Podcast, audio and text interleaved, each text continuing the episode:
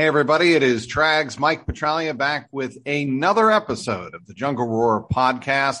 And I'm welcoming back old friend James Rapien of allbengals.com does a tremendous job with the Locked On podcast, the only daily podcast covering your Cincinnati Bengals. And he has the apparel to prove it. You want to, there you go. There you go. I just wanted to make sure I got that brand recognition on there for you. Um, we have survived the 2022 NFL draft. And look, I think the Bengals accomplished what they wanted to. Did they get a star name out of the deal? That remains to be seen. We all know that it takes at least three years to really, truly evaluate a draft. You would agree with that, James?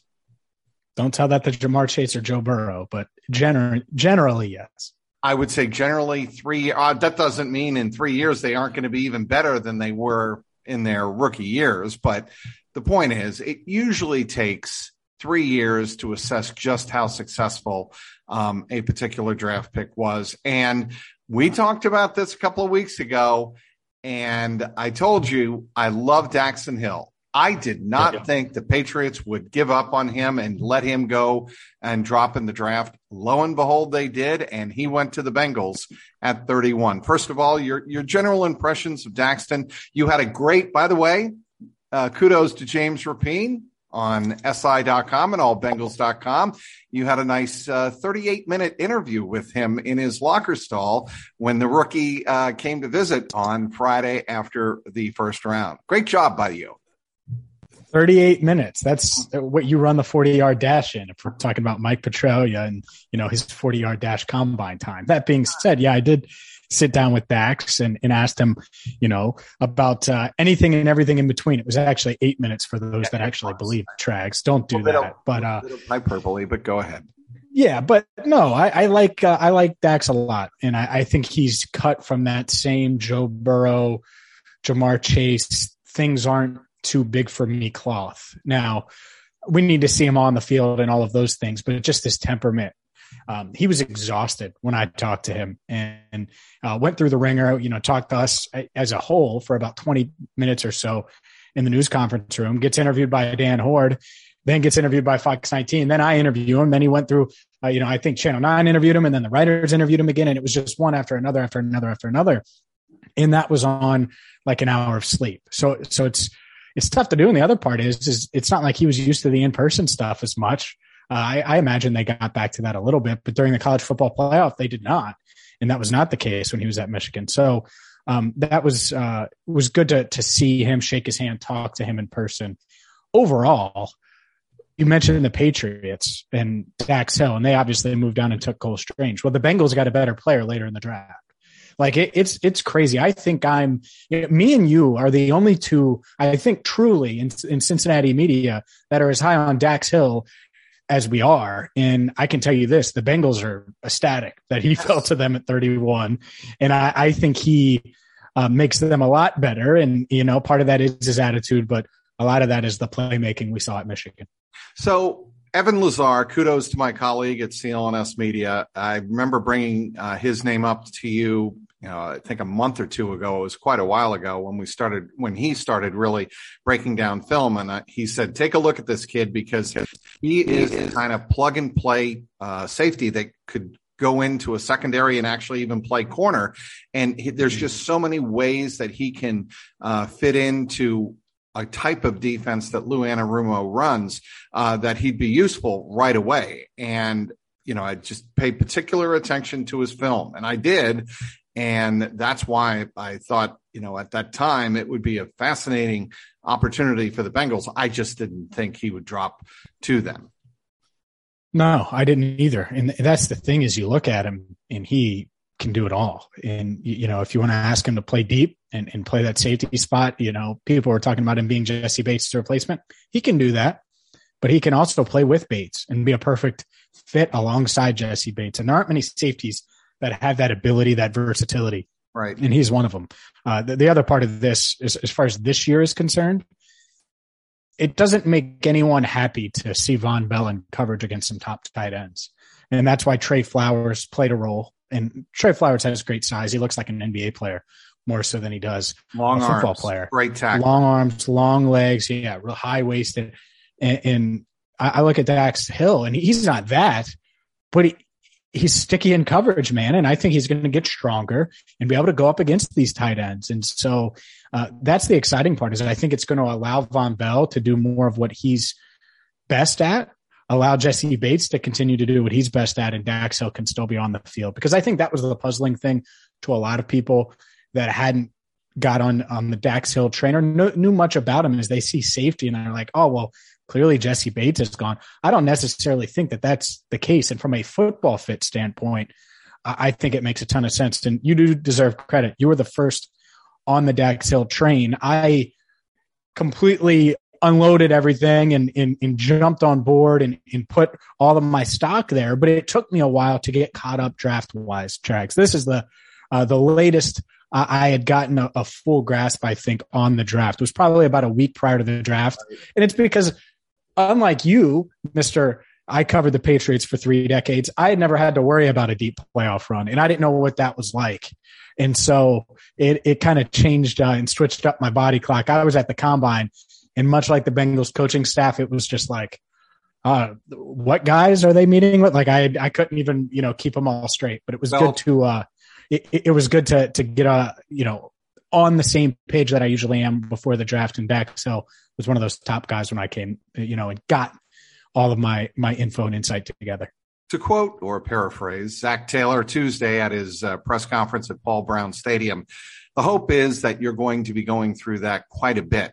Uh, in the next several years, and this is going to repeat often. That you know, Jack, Zac Taylor was talking about that with regard to a shortened um, uh, off-season workout program that the Bengals are going through this year. He's happy to, you know, shave some time off of it if it means going deep into February or, you know, mid-February um, to get there. But anyway, uh, speed. If there's one play and one characteristic that really, I think, wraps up or summarizes the Bengals draft class at the, at least at the top of the class, it is speed. And if there's one play you want to go back and watch Daxton Hill, Google Daxton Hill, Najee Harris, um, and I believe it was a opening game um, Cotton Bowl or Peach Bowl, something like that. It was the beginning of the year when Michigan played Alabama. And Naj- mm-hmm. and um, Dax Hill comes down downhill from his safety position and tackles Harris in the backfield and you're like wow that is some sort of speed on on a terrific running back. Did you uh remember that play? Did you see that play when you were looking at film? Yep. Yeah i did. And uh it, it's kind of funny. I mean he's going to be asked to do that exact thing right. for the bengals right? Tackle najee harris who's one of the best young running backs in the nfl and on the steelers. But that's the thing that to me that's why he's such a good fit with jessie bates because the, the one thing that bates struggles at at times is tackling Yep. And Dax Hill, he's not big, right? 6'1, 190, built like a corner. This dude hits. And it, it, he is not afraid to hit, and he's going to get stronger. There's no doubt about that. Hasn't really added a bunch of weight since high school, so I, I think that part could be interesting. Does he add, you know, ten pounds more of muscle over the next year or two? I could see him doing that. And so if if he hits that way at the NFL level, in bulks up a little bit, then yeah, I, I, still think we'll have that range and that speed. I think you can do that, but you also have the the body that's going to be able to withstand you know big hits on Najee Harris and these other guys because Najee Harris is a freak. He's a big dude. He's only um, is Daxton Hill twenty one, and like um, Jessie yeah. Bates, Jessie Bates came into the league very young. Uh, Dax Hill will come into the league very very young. He's an undergraduate. Uh, uh, declaree uh, out of college. So he had a year left of eligibility, comes in at 21. And everything I've seen, he's going to be able to uh, handle uh, the rigors of the NFL. Tycen Anderson, I love that choice out of Toledo as a safety. And Cam Taylor Britt. What do you like about Cam Taylor Britt that you saw on tape? Well, the first thing that you mentioned is his speed. And it's not just his speed for me, and that's obviously part of it, the 438 he's athletic. He's really athletic. And, and he's a guy that to me, if you're looking at the cornerbacks that were there at 31, because that's what everybody was talking about cornerback, cornerback, cornerback, Andrew Booth, always there. You got to take him. Oh, well, maybe it's Kyler Gordon and not Andrew Booth. How big of a downgrade is it from those dudes? Andrew Booth clearly there were some medical issues and, and medical red flags. The Teller versus a guy like yes. versus a guy like Cam Taylor Britt, right? And it's like, okay, like both guys probably end up being Eli Apple's backup, but can compete and push Eli Apple, and you never know. And I'm talking about in year one, but he's got all the traits you're looking for for a successful to, to be a successful corner. You know, he's got good size, he's got good length, uh, he's got all the athletic traits and so that's that's what you're looking for. And so I don't think the Bengals pigeonholed themselves into cornerback at 31. Obviously they didn't. And I'm proud of them because I think eight years ago, Trags, they would have. I think they would have just taken the best corner available, and that's what they would have done. It felt like that when they took Dre Kirkpatrick with 17th overall in 2012. He's just the best corner there. We need a corner. Well, no, it can't be that. That's not the draft. The, the good teams don't draft that way, uh, right? It, you know, need matters but so does value. And I think the Bengals, they get that one two punch where they plug their biggest need in most people's opinions in corner at corner with Cam Taylor Britt while also getting Dax Hill. So I, I look at it as almost like a combo package. But no, I, I like uh, Taylor Britt a lot. And, and I think he's going to bring some juice, as he like to say, some juice to the Bengals secondary. And wouldn't be shocking, by the way, if he uh, surpasses Eli Apple. And the best thing would be, Trags, is if Eli Apple was so motivated from the criticism, the one year deal after playing his his best season in the NFL, and he goes out there has a career year, and Cam Taylor Britt can learn, and, and that doesn't mean he's not going to play because he's still going to play as the fourth right. corner, but uh, sit behind him. I think that would be the best case. Uh, worst case, uh, well, neither one plays well, but I, I don't think that that'll be the case. So I'm glad you brought that up about how the Bengals drafted even five years ago with Marvin. And this isn't to throw Marvin under the bus. But Marvin Uh-oh. would see Marvin would see talent and need, and he would draft to that uh, along with Duke. I think the difference is, and the progression with the Bengals organization, and this this is what is impressive to me. The reason Zac Taylor brings up character character is not only what you do off the field, but it's on the field, how you comport yourself and how does that character fit in and their talent, their skill level fit in the schemes that they're running. I think the Bengals are much more in tune with that. Uh, and I think they're much more nuanced with that, to, to use a modern age word that gets thrown around a lot the nuance is much more refined with these Bengals and the front office. And I think that's where Duke Tobin and Zac Taylor deserve a lot of credit. That's why you don't, like you just said minutes ago, you don't just plug and play the so called best available talent and put it in the cornerback. It has to be, is this what Lou, is this the kind of player Lou Anarumo can envision working in his scheme? Yep. No, I, I totally agree with that. And I think, uh, I think, especially towards the end of Marvin's era, there was a disconnect between the front office, specifically Duke Tobin. And I'm not reporting, but I, I just, the way they drafted, Marvin didn't want John Ross. Duke Tobin loved the idea of adding speed to the secondary. And people are going to be like, oh, well, Marvin was right. Not necessarily because he wanted OJ Howard, and OJ Howard hasn't worked out either. Um, so there, there's a little stunningly so. By the way, that's a that's another subject. But I am shocked that OJ Howard hasn't been productive in the NFL. But go ahead. In in in on paper, Ross made a lot of sense at the time, right? And it just didn't it didn't work out, and that's what it is. You know, Auden Tate didn't play as much as I thought. Uh, the front office might have wanted him to early in his career because Marvin and the coaching staff wasn't on the same page. And so I think that's part of it. And so when you go get your guy, and I think Zac Taylor was very much a Duke Tobin guy, not that they only hired him because of that, but I think it was part of it. It's easier to be in sync from the jump and they have been. And um, you know, you look at it. I think Cam Taylor, Britt, physical corner. I think of uh, Chidobe Awuzie when he's on the island and has to come up and tackle, uh, you, you, know, these different wide receivers that are, are getting screen passes and they're explosive players. Chido had a bunch of big tackles like that. That's what Lou envisions is these dudes that can run, that they can cover, they can be sticky in man coverage, they're comfortable in zone, and they can come up and hit you. Well, guess what Cam Taylor Britt can do? All of those things because he moved all over the field. He played a little bit of, uh, of safety. He's going to be an outside corner, played a little bit of nickel, but he's moved all over the field. So he's comfortable being one on one with these receivers and, and going man to man when needed, has the athleticism to have success in, in that range too. So, and by the way, uh, Chido was not a, a first rounder, and the Bengals identified him when he was drafted by you know a second rounder, and, and, he's turned out quite all right. And I think Cam Taylor Britt, they, they have a you know the same sort of feelings about him that he can do all the things: run, cover, hit, and uh, play multiple spots if they need him to. I don't think that's their plan for him as of now, but uh, yeah, it, it's a, a really good fit for Lou Anarumo and company. I tweeted this a little while ago, actually a couple of days uh, earlier in the week. And my favorite anecdote, you brought up Chido and the ability to tackle. My favorite anecdote from the draft was Lou Anarumo telling all of us uh, in the media that he uh, showed film to every defensive candidate that he brought in. Um, mm-hmm.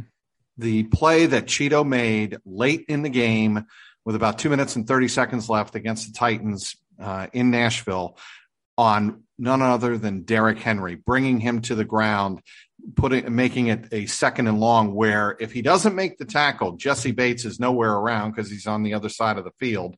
Would have taken him a while to get there. He gets Derrick Henry to the ground, and it was a, an incredibly important play that set up second and long, and eventually, obviously, the Bengals uh, forced a turnover, get the interception, and the game-winning field goal. I love that anecdote. Yeah, I do too, and that's that's what they need. And so the, the thing that I, I really like about what the Bengals did is you look at these these defensive backs, right? Daxton Hill, Cam Taylor, Britt, and Tycen Anderson. All three of them have high end relative athletic scores, right? In, in you know yes. that's the RAS dot football that people look at, and it's become commonplace. I mean, I, I you and I have probably I, you've you've probably looked at it for years, right? But and I have, but most fans didn't, and I think it's pretty common now that people look it up. All right, wh- where is he percentage wise?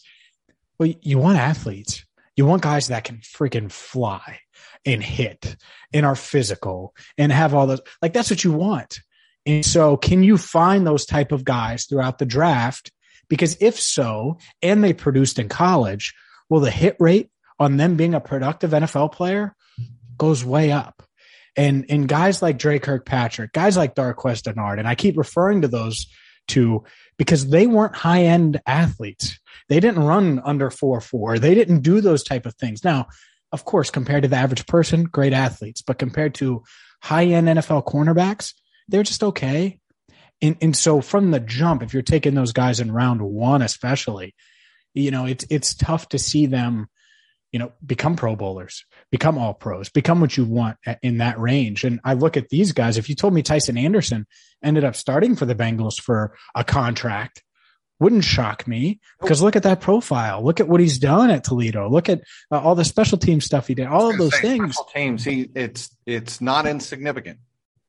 And it's not. And and so that's the thing is I when you look at the profile and you look at these guys and you look at their college production, it's like, man, they check a lot of boxes and they're not going to get them all right but i see the vision and i understand it. They clearly wanted to get faster in the secondary and, and bolster that defense after addressing the offensive line and free agency. And they uh, they certainly did that. I, I like the picks. I, I really do yeah, me too. And I I like the fact that they had an idea of what they wanted to do going into the off season, and they have followed it up and not only through free agency, they didn't just mm-hmm. go into the draft saying, well, we got done what we wanted to do in free agency. Now we'll just play it haphazardly uh, in the draft and, and see how the chips fall. No, they had a plan. We're going to do what we, what we absolutely need to do with the offensive line and free agency. They did that. We're like you just said, we're they're going to go out and get speed in the secondary to keep pace with all of these wide receivers that are jumping teams and crisscrossing the AFC and the NFC, uh, actually primarily coming from the NFC to the AFC. Uh, hello, Buffalo Bills and, and, uh, Kansas City uh, Chiefs, Miami Dolphins. Um, obviously, the Bengals are trying to keep pace with the speed element in the game, and I think they've done that. Uh, two quick words: Cordell Volson. Uh, two words, quick words, if you will, on Cordell Volson and Zach Carter. What do you think? Um, Zach Carter felt like a reach, right? Just based on where he went versus the consensus With board and most Winfrey analysts still there. Well, most analysts had him, yeah. And I'll, I'll Perrion Winfrey, you know, the prototypical three technique. I think what the Bengals did with Zach Carter is they saw a couple things. One, high end athlete. Not going to say elite, but still tested like a high end athlete. Two, more versatile than Perrion Winfrey. Winfrey is strictly a three tech. I'm going to get after the quarterback. I've never made a tackle against a running back in my life because I play in the Big 12 type of player, right? Zach Carter's not that. This dude's in the SEC and he's hit running backs and he's had to deal with that. They think, you know, they're going to start him at three tech, but I think they're going to move him between the three tech, five tech. They like the versatility part of it.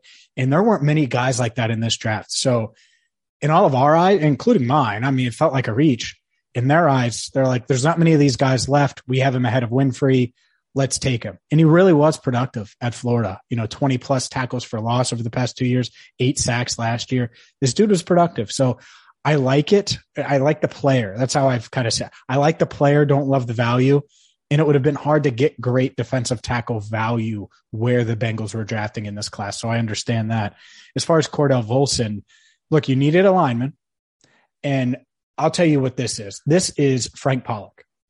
I think this is for the first time. I don't think Billy Price was necessarily Frank Pollack's guy. Neither do I. In, in 2018, I, I think he was okay with Price and like Price's mentality last year. I don't think Jackson Carman was Frank Pollack's guy. I feel pretty confident in saying that.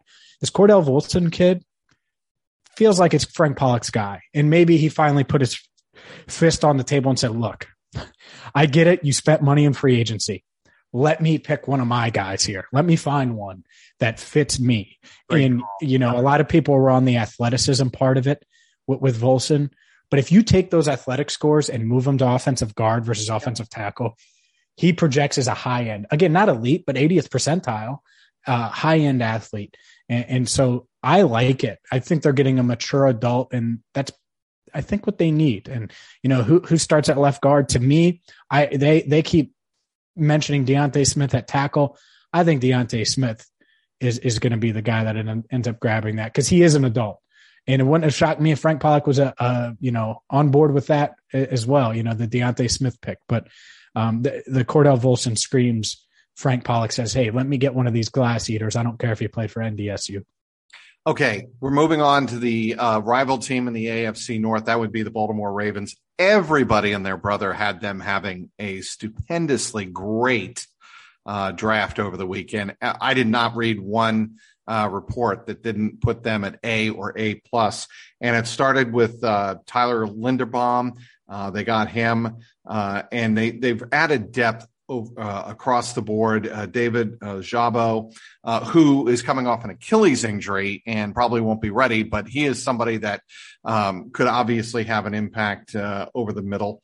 Uh, over on the defensive line, um, and they've added Kyle Hamilton, the safety. What did you think of what the Ravens were able to do? You, you look at it, and Kyle Hamilton feels like a value pick. Tyler Linderbaum, everyone knows how I felt about him. At the same time, they traded their best receiver. And that's the part of it that I think gets lost in the shuffle because everyone looks at what the Ravens did. Oh man, they killed it. Look at them. The ball. Right. Typical Ravens draft. It's great. Oh man. And I like the players. There's no doubt about that. But w- what are we talking about here? We're talking about a weapons league. This isn't a oh, hammered out type league. This is a Joe Burrow says, we're going to throw on you all day long and you're not going to be able to stop it. And even if you do stop it, you're going to have to put up a bunch of points to stop us too. And Patrick Mahomes is the same way. And all these teams are the same way. And I look at the Ravens and I get it. Lamar Jackson's really damn good. Rashod Bateman and, uh, who else? Devin Duvernay. Devin, I liked him Devin coming out of Texas. Duvernay is there Ty- other, other, uh, Ty- Tylan Wallace. I don't know any of these other guys. So much so, Trags. I'm looking at it and I'm going to call the Ravens and offer my services because maybe I can make that, you know, the team as a slot receiver. I mean, I'm like half joking, half serious. Uh, what is this? The Mark Andrews show? I, I like Charlie Kolar. Like now that they drafted him and Isaiah Likely. Yep. I, I, I just, so I, I like their draft. I do. I really do. Cause I like the players and I like the value. And you look up and down the draft and it's like, oh, I know him and I like him and I like him and Ojabo could be the future of their pass rush. At the same time, it's a weapons league. And last I checked, Lou Anarumo and company, they're going to be ready for a bunch of different weapons. And the Ravens don't have them. You know, if you're just going to run this little Lamar Jackson offense with no true threats downfield, good luck. Um, and the Buffalo Bills, real quick, because I know you got to get going here. Kaiir Elam uh, mm-hmm. was the corner that a lot of uh, experts had or mocked going to the Bengals. He winds up with the Bills. He adds his talents to a already loaded defense.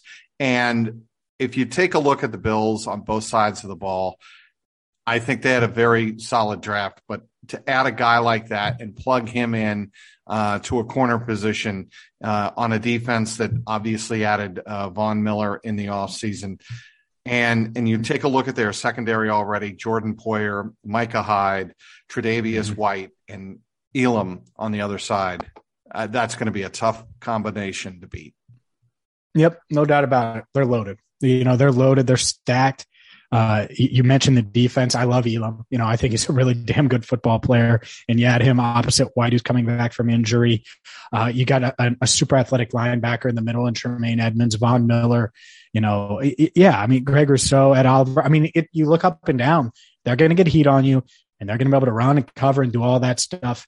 And so that that's uh, it's a tough defense. And here's the thing: the underrated signing, I think, this offseason for the Bills Last year they went and got Emmanuel Sanders, hoping that he had some juice left. And he was okay, but didn't have that kind of juice. We saw what Gabriel Davis brought them in the playoffs against the Chiefs. I think Davis and Diggs, that's great. They signed Diggs to an extension, but you know what they did? Travis, they went out and got a Jamison they went out Crowder. and got a Jamison Crowder. Yep. And and it reminds me of like this under the radar, like Brady in his prime. Oh, we're just gonna sign this slot veteran receiver. And guess what? Crowder's got juice left. And he was a guy to me, I was like, man, I know the Bengals probably aren't going to go after a receiver in free agency, but if you could get one, that might be the one. And I just, I love, I, I wouldn't be shocked if he catches 90, you know, has 90 catches this year because I think he's better than Cole Beasley. He comes without the distractions and he wants to win. Everybody wants to win, of course, but he has not won in his career consistently. Jamison Crowder, I think, is going to be really, really productive for the Bills.